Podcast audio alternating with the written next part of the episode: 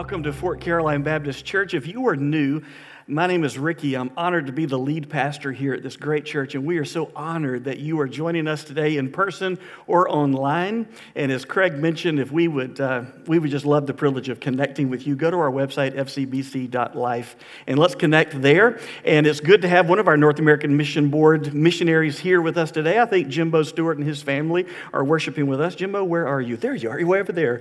Well, let's give them a welcome to Fort Caroline Baptist Church. Jimbo is one of my best friends, and I'm just so honored that he and his family are worshiping here. I actually will tell you more about what God's doing through our church in this city as we help plant more churches to reach more people with the good news of Jesus. And Jimbo is a huge part of helping us do that. And also, as you leave today, we would love for you to help us invite people to our Easter services. So as you leave today, if you're here in person, you can pick up these Easter invite cards that tell people about our Easter services, the times and the location, both our English and our Spanish services. So take those as you leave today and invite others to join us as we celebrate the resurrection of Jesus. You know, this does mark the one-year anniversary of the news of the global pandemic and everything shutting down. And it was a year ago this week that I remember distinctly thinking to myself, they never trained me in seminary of how to lead a church during a pandemic. That just wasn't one of the topics. And in full confession, fear welled up in my heart. As I heard about thousands of people around the world getting sick and people beginning to die, as I heard about the lockdowns, I began to be afraid of what it would mean for my family, for my church, for our community, for people that we all know and love. I began to, most of all, be concerned about people that I know and love who had life-threatening illnesses already, and now I was concerned, would we lose them as a result of COVID-19?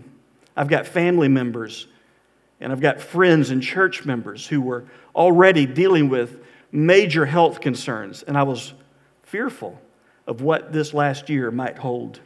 I was fearful about what impact these lockdowns would have on our economy and your family. And I was worried about my own health and my own family.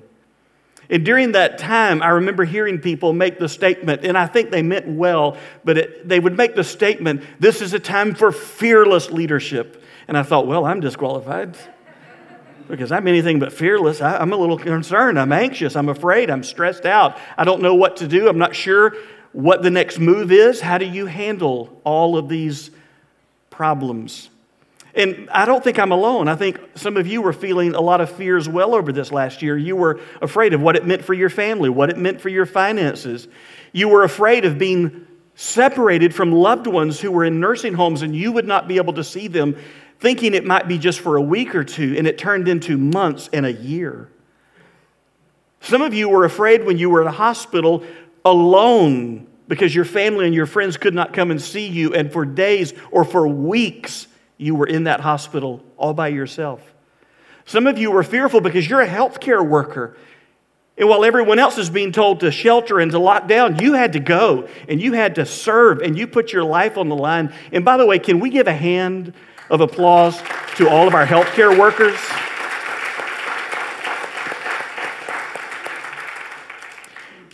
And maybe you were afraid because of having to learn these new skills. You all of a sudden became a teacher, learning not only how to teach your children and get them through school, but you had to learn how to navigate Zoom and navigate the school system's interface. And it was a fearful time for you. And as young people, what a fearful time for them to see all the adults stressed out and all of these rapid shutdowns and changes. People were filled with fear, and maybe you too heard those well-meaning folks, it's time for fearlessness. And I wondered then, and I wonder now, is it possible to be fearless in a world like ours? Because you take not only COVID-19, but let's don't forget, there was a political season last year that was going on that caused a lot of fear and stress and anxiety, and there were issues of race and tension that we saw on our television screens that brought a lot of fear. And then just the daily personal struggles, a marriage that might be struggling, a child that may be wayward and maybe a family member passing away. And all of those things brought fear into your life. And maybe you were thinking, is it possible to be fearless in a world like ours? And they're telling me to be fearless. Maybe there's something defective in my faith because I'm not feeling fearless right now. Well, I'm just going to say to you, I do not believe it is completely possible to be absolutely fearless in a world like ours. About the time you've conquered one fear, some other trial, trouble, tribulation is going to come up to cause you to be afraid. Or about the time you've conquered your fear and you've moved on, you'll discover that fear raises its ugly head again. And what you thought you had conquered now is back. And so while I don't think in a world like ours it is completely possible to be completely fearless, I do believe with God's help it is possible to fear less. And listen, fear is not always a bad thing. Fear can sometimes be a good thing. Fear can warn you about impending danger. Fear can keep you from making dumb decisions. Fear can keep you out of stupid situations. Can I be honest? One of the reasons I survived the teenage years was because I was afraid of what my parents would do if they found out. And that kept me out of a lot of trouble because I was afraid. And so fear can sometimes be a good thing if it helps motivate you to take precaution. And as followers of Jesus, fear can be a good thing when it drives us to God, when it causes us to run to God. And what I wanted to do today on this one-year anniversary is I wanted to share with you a psalm, an Old Testament song from the Old Testament book of Psalms. It's Psalm 46 because it has been so helpful to me over these last 12 months. It has spoken to me like few psalms have. And it's not only helped me personally, but I've been able to use this psalm as I have helped other people going through some very difficult times this year. In the last year, over 30 times I've stood before families and conducted a funeral service for someone they loved. And almost without exception, this is one of the psalms I would turn to, either in that service or as I helped them in their time of grief. And I know that usually what I do is I try to keep you with me and I try to tease you out and let's look at the scripture and there's something I want you to see, but I'm not going to tell you right now because I want you to follow along with me. If I tell you too early, you'll check out. But today I'm going to risk you checking out and not hearing anything else I say because I'm going to go ahead and tell you at the very beginning what I think the psalm says to us today. It's so important. I want to say it at the very beginning because I don't want you to miss it. While it's impossible for us to be fearless, it is possible for us to fear less. And if we're going to fear less, we must run to God with our fears more. If we are going to fear less, we're going to have to learn to run to God with our fears more. So often we try to face what scares us on our own and we try to figure it out and we try to handle it in our own strength, but we are not capable of facing all of the trials of this world and be fearless on our own. And the good news is whenever we're afraid, it doesn't mean there's something defective in our faith. Thank God we've got faith. It just means run to God. Run to God with that trouble. Run to God with the what that has you afraid, knowing that the who that you love and serve is greater than that what. And God says here in Psalm 46, I want you to run to me. And what we're going to see in Psalm 46 is why we should run to God. And we're going to see his resume and why he is worthy of us running to him. And we're going to see the benefits of running to him. And then I want to close out our time today by just giving you one practical way that you can apply to your life today that will help you to run to God when you feel afraid. So don't check out. Hang in there with me. Psalm 46, beginning with verse 1. I'm reading from the English Standard Version. The psalmist declares, God is our refuge and strength, a very present help in trouble.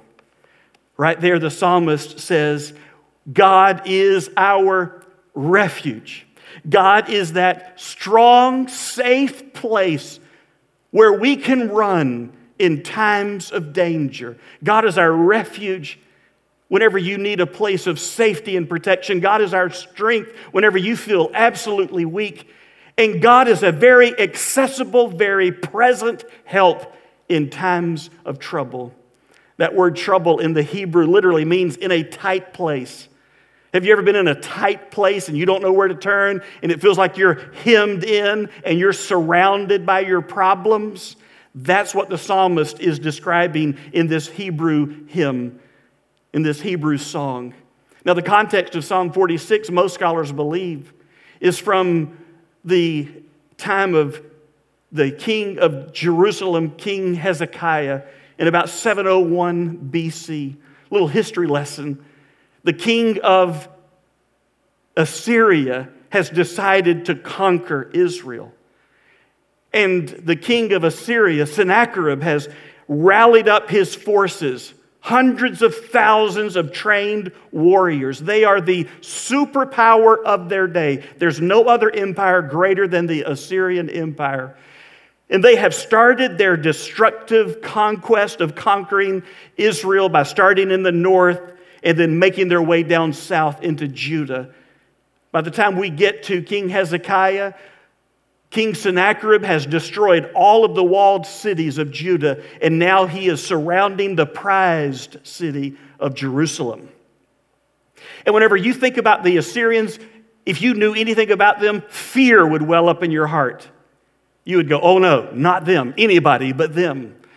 For example, everybody today knows about the form of execution called crucifixion, and people sometimes think that was an invention of the Romans, but it wasn't.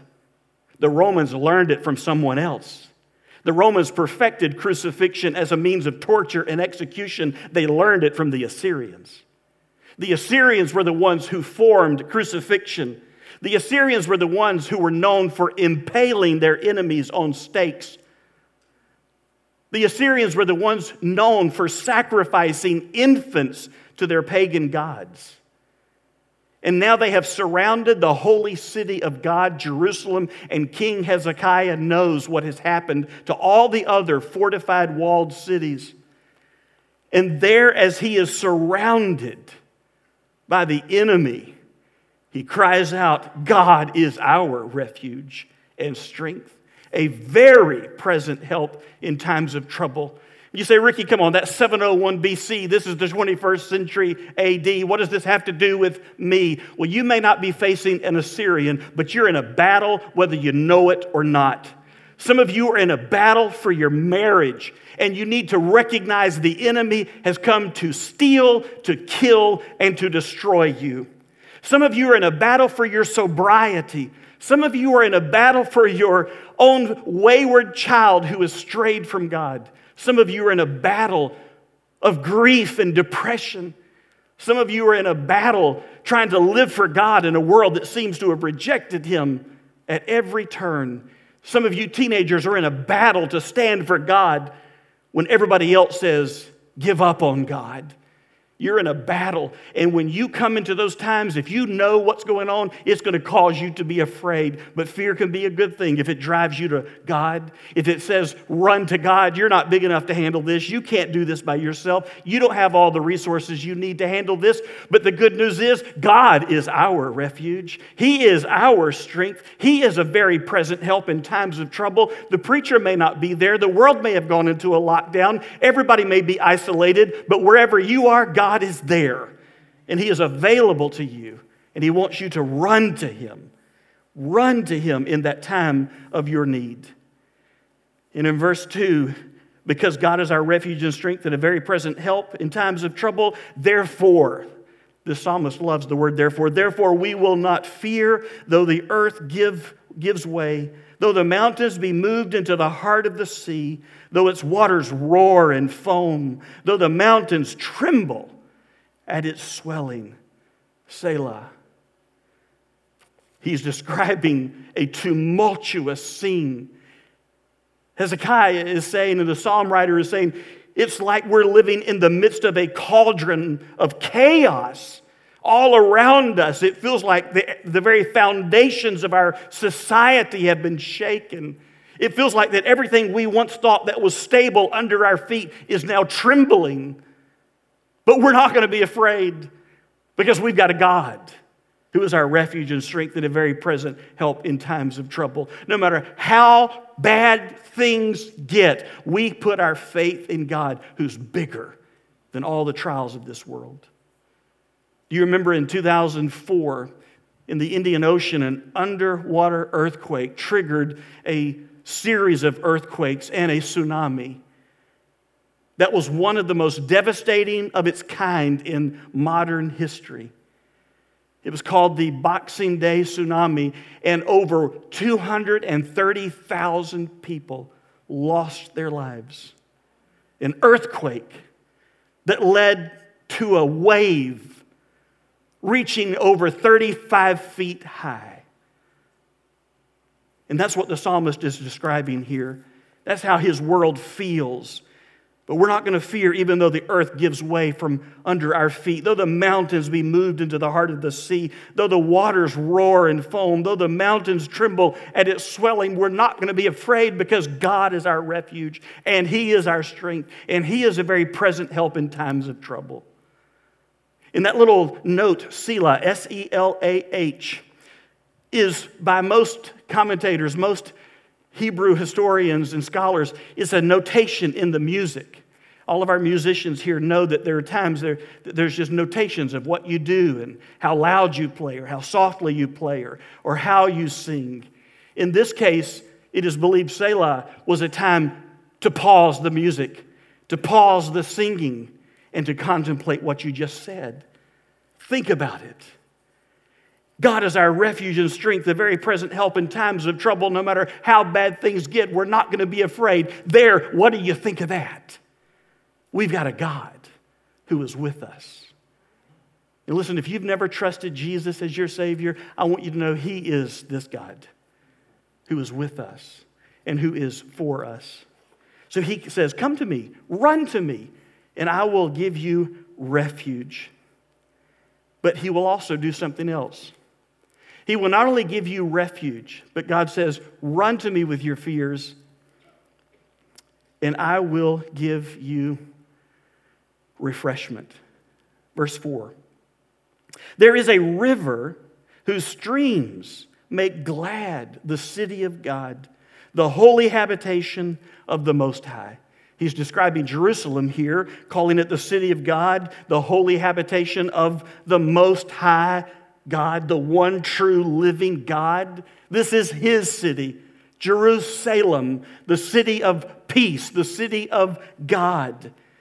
And there is a river in that city whose streams make glad the city of God. While there is evil and hate and animosity and cruelty and death outside the walls of the city of Jerusalem, inside there is gladness and joy.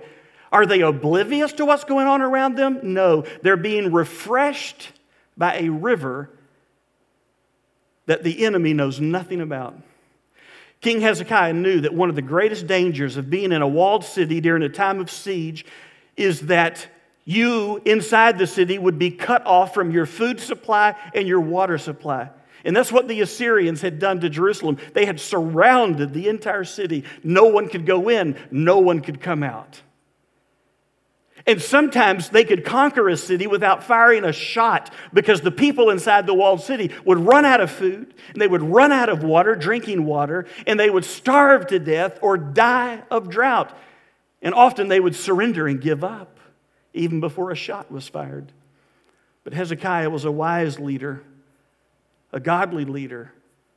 And before the siege began, he went out to the Kidron Valley at the springs of Gihon, and he covered over those springs so that no one would know the spring was there. And then through solid rock, he dug an aqueduct. He dug a channel from outside the walls of the city, under the walls of the city, and he covered that tunnel underground so that the enemy never knew it was there.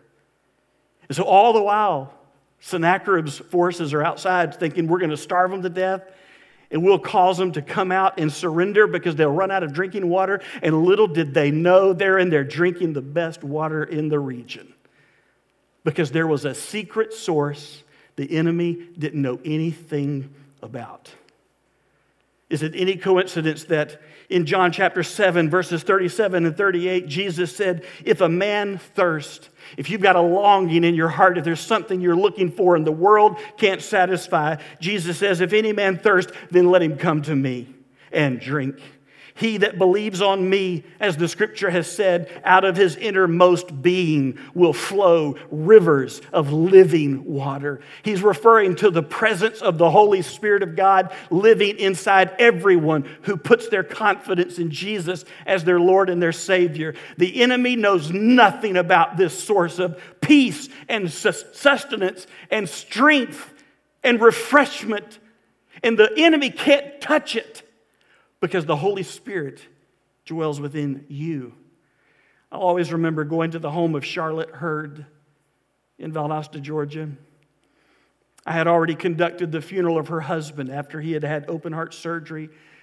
The surgery was successful, but then he got a staph infection, and one thing led to another, and he passed away.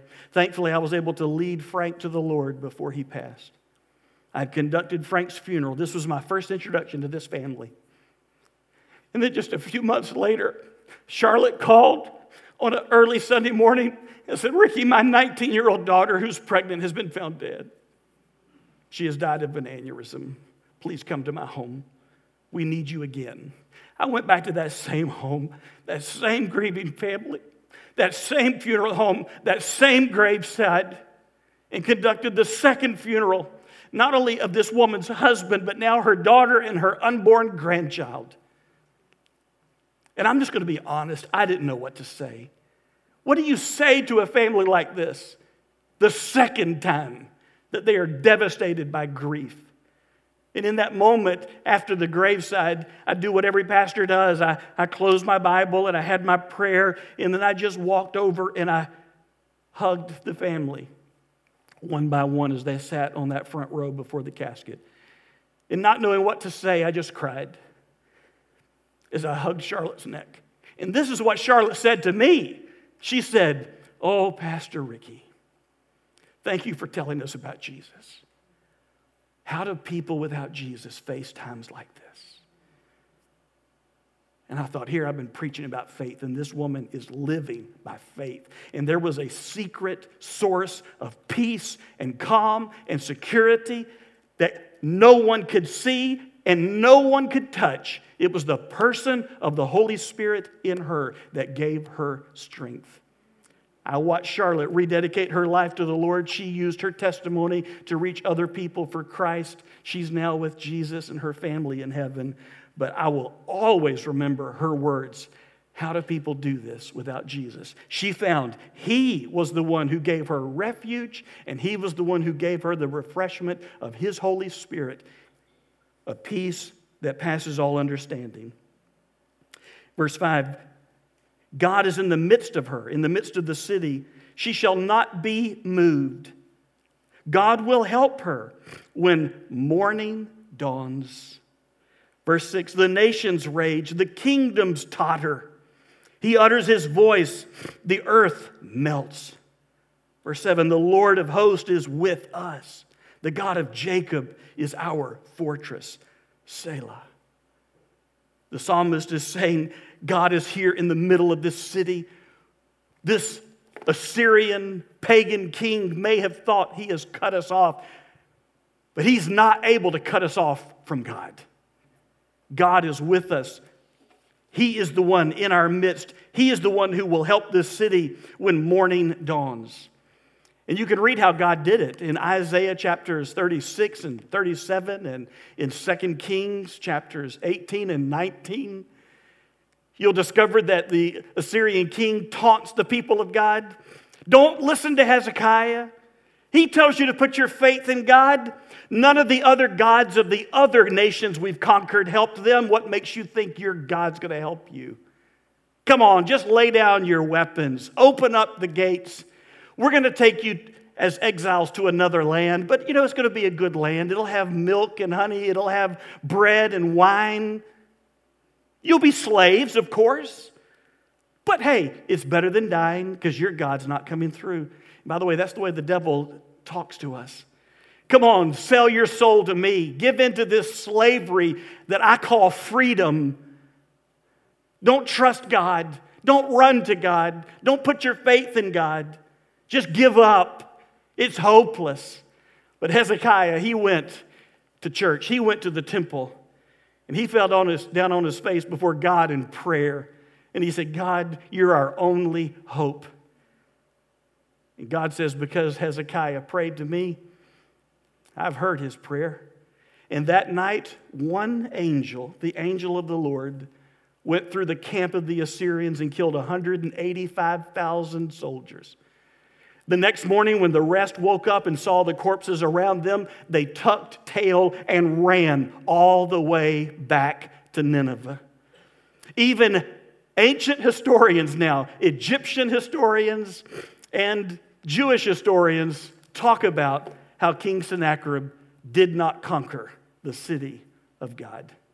Even in Sennacherib's own telling of his campaign of conquest, we still have some of the prisms that he would carve into stone his great accomplishments. He even admits in his own prism, I couldn't conquer Jerusalem. I just decided to leave them alone. Oh, now you know why he left them alone, because God was in the midst of that city. And God gave them the victory. And can I tell you, there's something that we share in common with the Jewish people of 701 BC in the 21st century AD. It is the fact that God is in our midst, and God is still God with us. He is God with you. Wherever you are, whatever you're facing, God is the same yesterday, today, and forever. He is with you. Aren't you grateful? Our Jesus was Emmanuel. The baby born is none other than God with us. As a 12-year-old boy, he's sitting in the temple of Jerusalem, astounding the Jewish scholars in the midst of the temple. We see him after the cross and after the resurrection showing up in the upper room behind locked doors where the disciples are afraid. And he comes into their midst and he says, peace be unto you. It's me. I'm with you. Now, I don't know what you're going through, but I can tell you this, God's with you. You say, but Ricky, I can't see him, I can't feel him. It's when you live by faith that he's a promise-keeping God, and he's with you. He gives you refuge, he gives you refreshment, but he also gives you rest. We'll see this in the last few verses. Look at verse 8. Come, behold the works of the Lord, how he has brought desolations on the earth. Come see what God did to the Assyrians. Verse 9, he makes wars cease to the end of the earth. He breaks the bow and shatters the spear. He burns the chariots with fire. Every weapon that the Assyrians were known for in their campaign of conquest, God says, watch this, I'll bring them to nothing. I'll even burn their chariots. Their weapons are powerless against me. Verse 10, and this is one of the most misunderstood verses, I think, in the Old Testament. Be still and know that I am God. I will be exalted among the nations. I will be exalted in the earth. It's misunderstood because often I have claimed Psalm 46, verse 10, as God talking to me. Be still, Ricky. Just watch me work, Ricky. And there's a point in which he's saying that. Listen, you've done all you can do. Now watch me do what only I can do. But the great context of this verse is God wasn't talking to me and you. He was talking to the Assyrians. He's talking to your enemies. For all of your war cries and for all of your taunts and for all of your lies, you shut up and watch. I will be exalted in the nation. Every knee shall bow. Every tongue shall confess that I am God. That's the point of Psalm 46, verse 10. You are telling the people of God to surrender. God says, no, I command all of you to surrender. There's only one God, and I'm on their side. You might as well give up now. And we look at that, and we see again, verse 11, the Lord of hosts is with us. The God of Jacob is our fortress. Selah. There, what do you think of that? He's our refuge. What do you think of that? We've got somewhere we can run to, not a place, but a person. He is our refreshment, our source of peace and joy and gladness that the world doesn't know anything about and can never take away from us. What do you think of that? And He can give us rest in His plan. He is not finished, no matter how bad it looks. And dear friend, the good news is I've read the last chapter, not the book of maps. I've read the last chapter, the book of Revelation. The last chapter in the last book of the Bible. And here, in case you haven't read it, spoiler alert, we win. God wins. And that God who wins in the end is God with us in the meantime. There's a sense in which Psalm 46 is applied in the past. You know, there's an historical context, 701 BC, the king of Assyria, the king of Jerusalem. We know that. And there's a sense in which Psalm 46 can be applied to the present, to whatever you're facing, because God is the same yesterday, today, and forever. And this God is still the God who is with us. Remember in Matthew chapter 28, verses 19 and 20, Jesus said to His disciples, "Go and make disciples of all the nations, baptizing them in the name of the Father and of the Son and of the Holy Spirit, and teach them all things that I've commanded you. And listen," Jesus says, "I'm with you. Always, even to the end of the age." He's with us. But there's also a sense in which Psalm 46 can not only be applied to the past and the present, but to the future. Dear friend, Psalm 46 doesn't guarantee that God's going to keep you out of problems. It guarantees God's going to keep you in them and through them, and He's going to show you the victory in this life and ultimately in the life to come, when Jesus Christ returns and sets all that is wrong right. And until that day, we can trust in Him that He is still the God who is with us. So how do we apply this to our own personal lives? Well, I think we ought to do what Hezekiah did. When Hezekiah felt surrounded and besieged, he went to the temple. We don't have a temple to go to today. In fact, the Bible says if you're a follower of Jesus, you are the temple of the Holy Spirit. So he went into the presence of God, and that's what you and I need to do. We need to go into the presence of God, and we need to do a couple of things while we're in the presence of God. One thing we ought to do is what Hezekiah did. You can read about it again, 1 Kings or 2 Kings chapters 18 and 19, or you can read about it in Isaiah chapters 36 and 37. But when he went into the presence of God, he did a couple of things. First of all, he just worshiped God for who God is. God, you are God. You're the one true living God. You are the covenant-keeping God. You are the God most high. And I'm going to learn more about you and worship you and glorify you. That's what's so powerful about God's people coming together and worshiping God, focusing our attention on Him. Because when you know Him, you discover something. Wait a minute, my problems are big, but my God's bigger. And I want to worship Him. He said, "But I don't feel like it. I'm so depressed and I'm so discouraged. I don't want to read my Bible. I don't want to go to church. I don't want to hang out with Christians. I don't want to sing this song." That's when you need to worship anyway. Because worship is warfare. That is how you fight your battles, is by coming to God. Whenever the devil says, "Your marriage stinks, why go to church?" That's why you ought to go to church. You're never going to overcome these battles of your addictions or your depression. Why give up? Why go to church? Just give up. Why read your Bible? Just give up. Why sing praise songs? Just stop doing it. Just turn on some Metallica and be happy. No, worship is warfare because it reminds you, my God is bigger than all my problems. But he not only worshiped in the presence of God, he prayed, he talked to God, and he brought his needs to God. And he said, "God, please help your people. By your own name's sake, help your people." And we ought to pray and talk to God. If we want to fear less, we've got to run to God with our fears more. And prayer is one of the best ways of running to God with your fears and pouring them out before the Lord. He already knows, but He wants you to know He knows, and He wants you to see He's bigger than that problem that has got you afraid. And He wants you to know He's got a plan that is bigger than anything you can understand. And in life or in eternity, you're going to be able to look back and see you were on the winning side. And you don't have to fight for victory. You can rest and just fight from it. Philippians chapter 4, verses 6 and 7 is your homework. Because in Philippians chapter 4, verses 6 and 7, we read, don't be anxious about anything. Anything. Whatever that is, it's got you afraid. Don't be afraid of anything, but in everything, through prayer and supplication, with thanksgiving, let your requests be made known unto God. And here's what God does when you run to Him with your fears. The peace of God, which surpasses all understanding. You won't understand that peace. The world won't understand that peace. But the peace of God that surpasses all understanding will guard your hearts and minds in Christ Jesus.